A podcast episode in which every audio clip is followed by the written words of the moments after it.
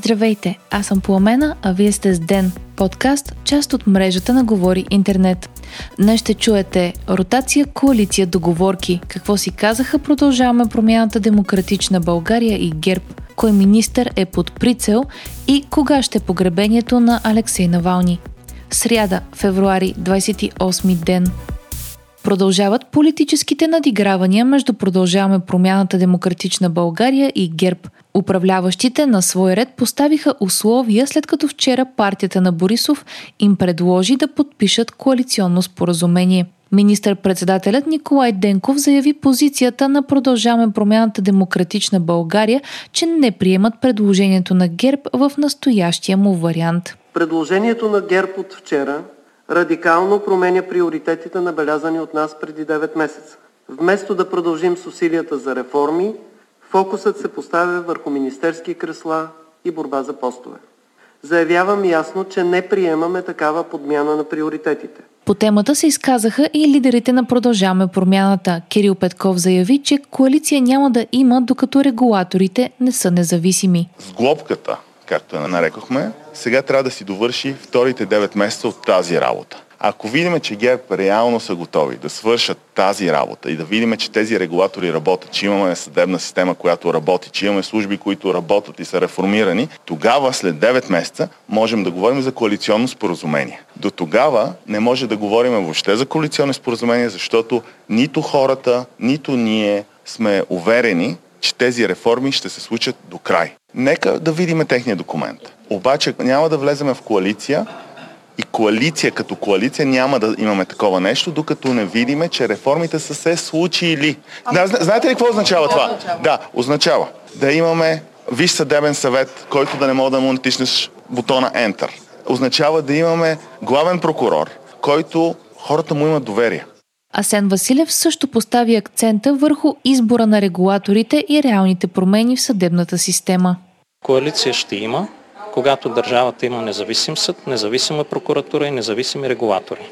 Когато докажем заедно в сглобка, не коалиция и така нататък, че могат да бъдат излъчени органи, които да направят съда независим, прокуратурата независима и регулаторите наистина работещи за българските граждани, тогава вече можем да говорим за нормален политически процес и коалиция. В документа, който трябва да подпишем, трябва да е споразумение първата му част и най-важната е за това как се излъчват регулаторите, как се излъчва квотата във Висшия съдебен съвет, как правим така, че всичките системи на държавата да заработят и да станат независими. Това е необходимо условие въобще, за да може да се говори за правителство. ГЕРБ пък очертаха друг план.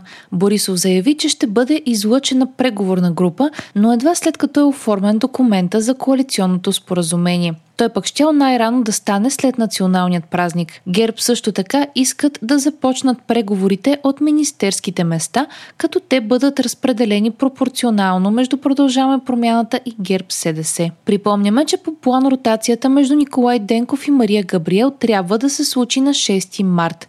Също така първоначалната договорка не предвиждаше смяна на министри, излъчени от Продължаваме промяната Демократична България с такива на ГЕРБ. Чуйте какво каза Бойко Бойко Борисов?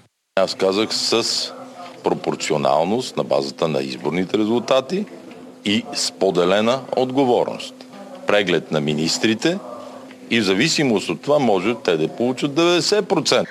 Това е не работещ министър. Аз не бих отишъл в Киев при Зеленски в никакъв случай, преди да съм изпълнил решенията на парламента. А той не ги изпълни. Лидерът на ГЕРБ отново атакува министърът на отбраната Тодор Тагарев и го посочи като един от тези, които биха били сменени след ротацията. В синхрон с него говори и Делян Пеевски, съпредседателят на ДПС. Той не може да прати едни бронетранспортьори няколко месеца. Работа, която е свършихме с господин Борисов с ГЕРБ и ДПС, преди месец всичко беше готово. Малко мъжко.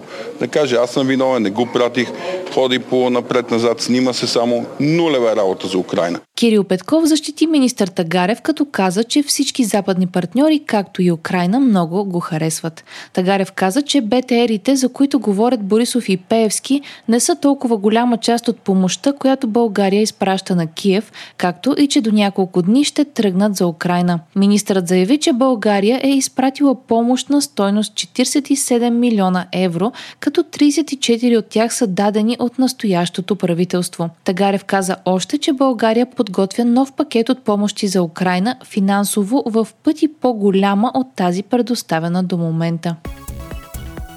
Алексей Навални ще бъде погребан този петък на 1 март в Москва, съобщава BBC. Опелото ще е в църква в квартал Марино, а погребението в Борисовското гробище. Най-известният критик на Путин почина изненадващо на 16 февруари, докато излежаваше присъда в затворническа колония в Сибир. Самишленици на Навални, както и съпругата му, обвиниха президента на Русия за смъртта му. Говорителката на Навални заяви, че им е било много трудно да намерят място, където да се проведе церемонията. Едно от погребалните бюра им е казало, че им е било забранено да работят с тях. Очаква се сериозно полицейско присъствие по време на погребението в петък. Според Организация за защита на човешките права, цитирана от BBC, около 400 човека вече са били арестувани в Русия, след като са положили цветя за Навални.